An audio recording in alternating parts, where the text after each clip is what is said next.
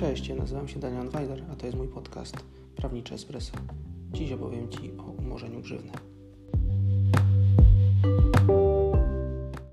Wniosek o umorzenie grzywny możesz złożyć sam, e, może go złożyć Twój obrońca, nawet prokurator.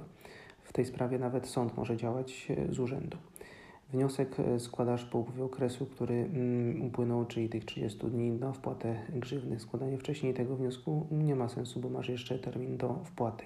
Składasz taki wniosek e, do sądu pierwszej instancji, który skazał Cię na karę grzywny i wykonuje Twoją karę.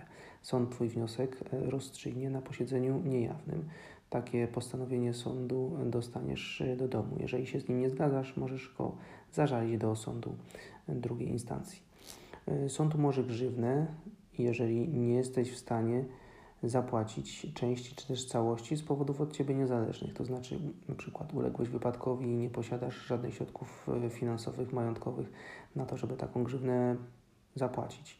E, straciłeś cały majątek w wypadku powodzi czy też pożaru. W takim wypadku możesz ubiegać się o umorzenie grzywny.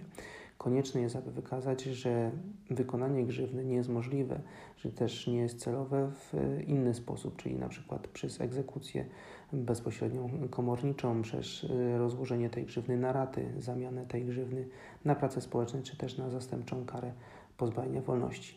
E, także jak widzisz, taka instytucja jak umorzenie grzywny jest instytucją już ostateczną dotyczącą e, Twojej grzywny, kiedy już naprawdę nie ma możliwości jej wpłaty.